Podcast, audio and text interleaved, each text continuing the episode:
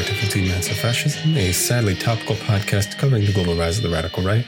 I'm Craig Johnson. This week, of course, we're going to continue to talk about the aftermath of the coup attempt last week in Washington, D.C. by fascists and Trump supporters. We're going to also talk about some ongoing events on the right in Germany and Brazil, and close out the week with a See You in Hell from 19th century France. Obviously, foremost on everybody's mind when it comes to what's going on on the right wing in the world today is last week's failed coup attempt in Washington, D.C. Now that there's been some time since the events, we know a little bit more about all that was going on. We know some more about the people who were there, for example. Uh, they were disproportionately middle class, uh, disproportionately actually sort of upper middle class. Uh, but there were also a lot of uh, active duty cops and military officers uh, some of them were actually like psyops officers, like people who do psychologically disruptive operations in other countries. Um, there were also veterans, um, other members of the middle class. In other words, we're talking about the central constituency of fascism, uh, the downwardly mobile middle class, and also people who already work in the security apparatus of the government. So far, there have been a few arrests by people who participated in the coup, uh, but there haven't been like mass mass arrests. You know, it's it, it's not as if every single person who was in the building is getting arrested, but uh, it does look like things are trending closer to that direction than they otherwise could have. Um, a lot of the people have been added to various no-fly lists because of their participation in this coup attempt, um, and a lot of other folks have warrants out for their arrest or are out on bail or something like that. Uh, one prominent example of this is a fascist streamer named Baked Alaska, or at least that's his, you know, his internet handle. Um, he is currently evading bail and there's a warrant out for his arrest. Less intense than these arrests and no fly list editions, uh, a lot of the fascists have been deplatformed. That means, you know, that they've been banned from Facebook, Twitter, and various other social media websites, including among them Donald Trump who has had his Twitter and Facebook accounts permanently suspended for his involvement in inciting the coup. More important than that, obviously, Trump has also recently been impeached for a second time, and that is a first in United States history uh, for inciting an insurrection. Uh, specifically, the language used in the impeachment articles comes from the 14th Amendment to the United States Constitution. This is one of the radical reconstruction ones. This is where the language of calling the people who participated in the coup insurrectionists comes from. In my opinion, that is too long and doesn't really get at the heart of what they're doing. Uh, unfortunately, English does not have the Spanish word golpista. Uh, golpe is the Spanish word for a coup. Um, golpista means just like somebody who participated in a coup, right? And that's what we should be calling these people. They participated in an attempted coup against the federal government of the United States. Another thing going on in Trump's universe is that he has been reconnecting with his former advisor, Steve Bannon. Steve Bannon, a major figure in the far right in the United States and arguably one of the people principally responsible with Trump's victory in 2016.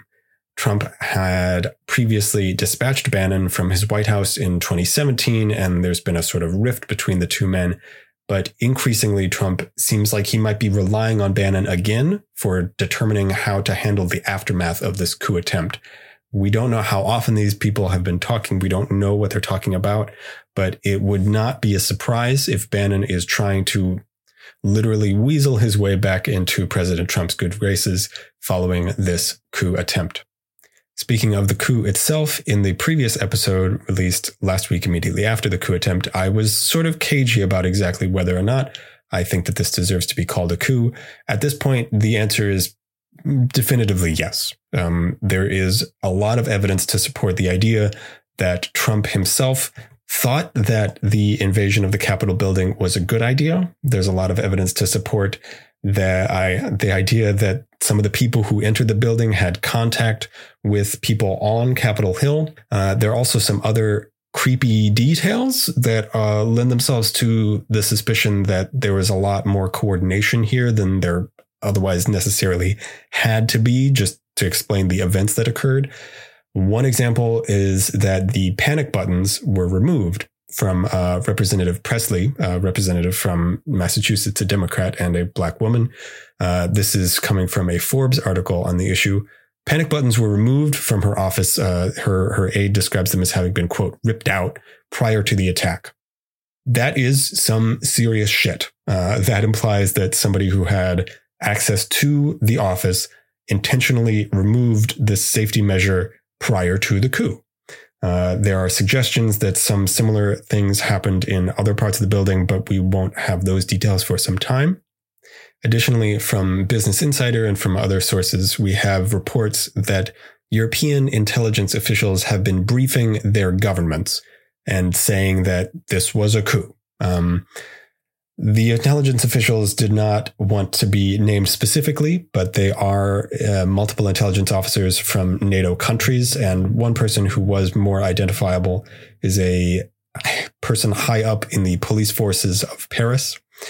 Uh, and they've said that, you know, when they've been asked by their governments to give a briefing on exactly what happened last Wednesday in Washington, D.C., that, that it was a coup attempt, that President Trump was attempting a coup against himself in order to install himself as the president again, uh, following the election of Joe Biden last November. All of this is to say that as more and more details come out, and even as more and more retaliation against those who participated in the coup happens, we need to keep our eyes on the fact that this is the first just straight up textbook coup attempt in the federal history of the United States. This is the first time that it, it looks really seriously like a sitting president tried to prevent the outcome of a legitimate election from going through.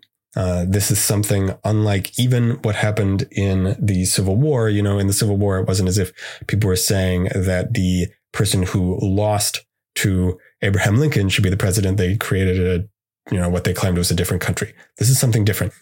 This is a coup uh, in which security forces cooperate with fascists outside of the security forces and outside of the state in order to attempt to take control of the government in their own interests. Mm, we'll continue to see the aftermath of these events in the coming weeks, months, and years. Unfortunately, it'll be a very long time until we have the full story about what happened last week. Um, but we're going to have to pay attention and stay ready. International news on the right wing this week includes the upcoming conference by the CDU, that's the Christian Democratic Union, the center right wing party that has been governing Germany for the majority of the post World War II period. Uh, the conference is being held to determine Angela Merkel's successor, Angela Merkel, the longtime chancellor of Germany and therefore longtime head of the Christian Democratic Union, the CDU. Her original successor, uh, the person who was supposed to be taking this position, had to resign in disgrace earlier last year, back in February, because she failed to basically hold the reins on the party uh, when it turned out that one of the regional subdivisions of the party had formed a coalition with an extreme right wing party, which in Germany is just politically inexcusable uh, in a way that it honestly should be in a bunch of other countries. Um, Ultimately, this means that the CDU's upcoming election is a question about what the relationship between the CDU and the right wing is going to be. Are they going to lean a little bit more conservative than they have under Merkel's administration? Are they going to lean a little bit more towards the center? Uh, exactly how are they going to respond to ongoing increases in the vote share of the extreme right in Germany or um, ongoing advances of right wing sentiment, even within their own party.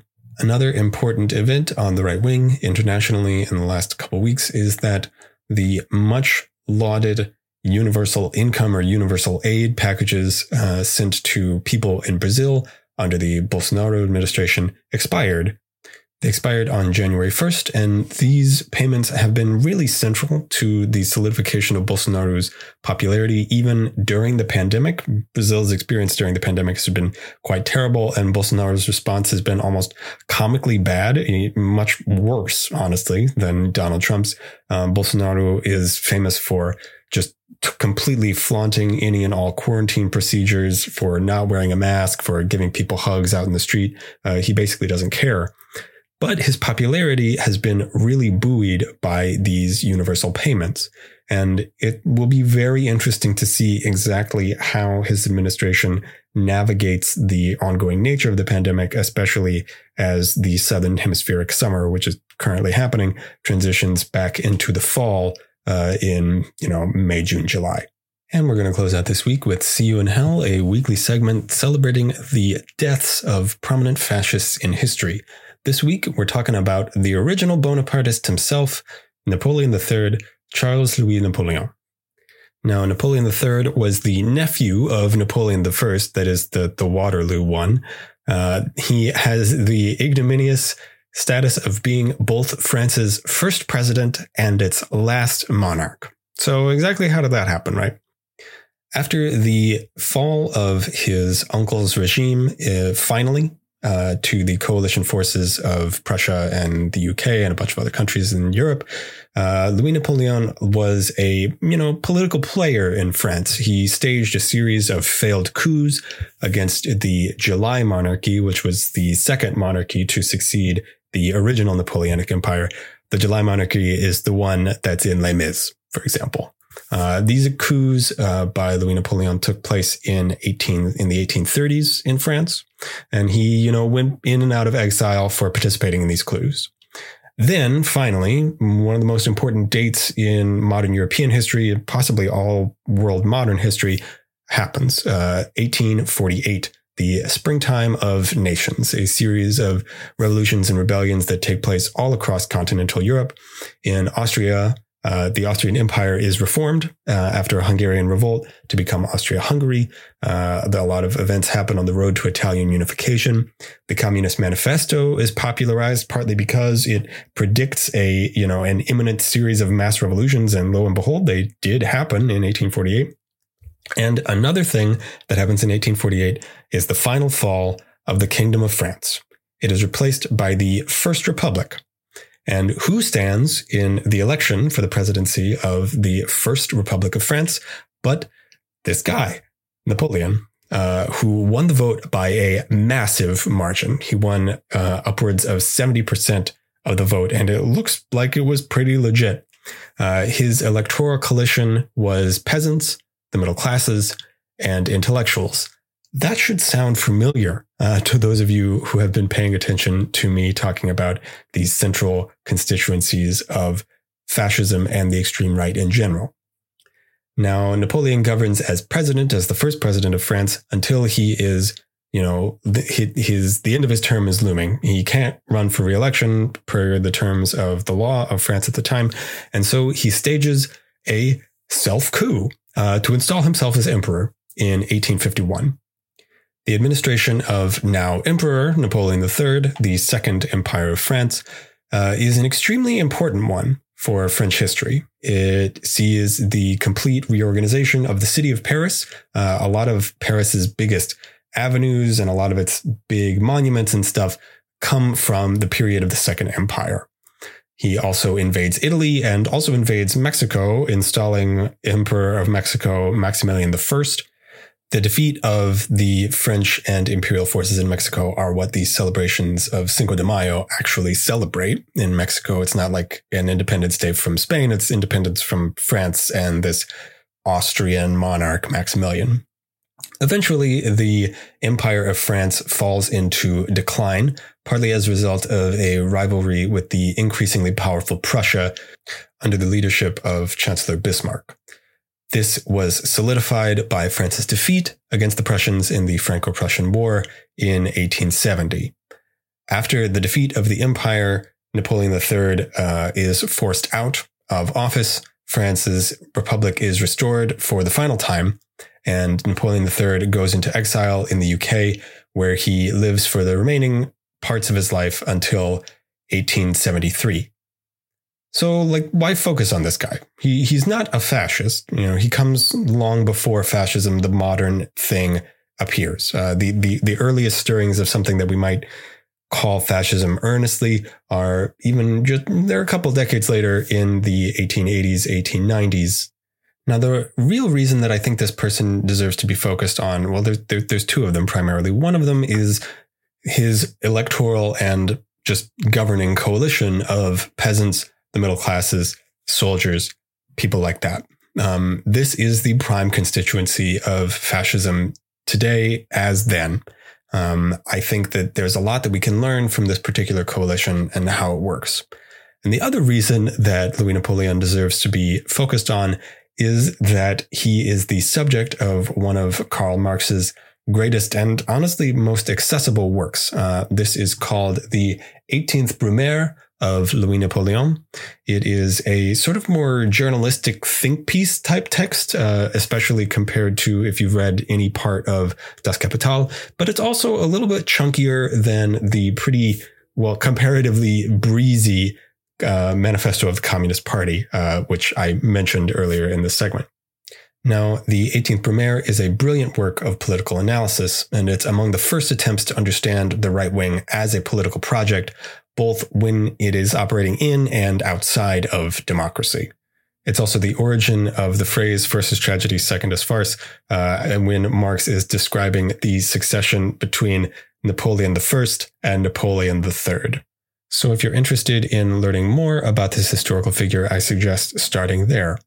So on that note, Napoleon III died this week in history, January 9th, 1873. We'll see you in hell. Right, that was 15 Minutes of Fascism, a sadly topical podcast covering the global rise of the radical right. I'm Craig Johnson, thanking Sleepy Kitty Arts and Sleepy Kitty Music for our intro, outro, and graphics, and I will talk to you next week.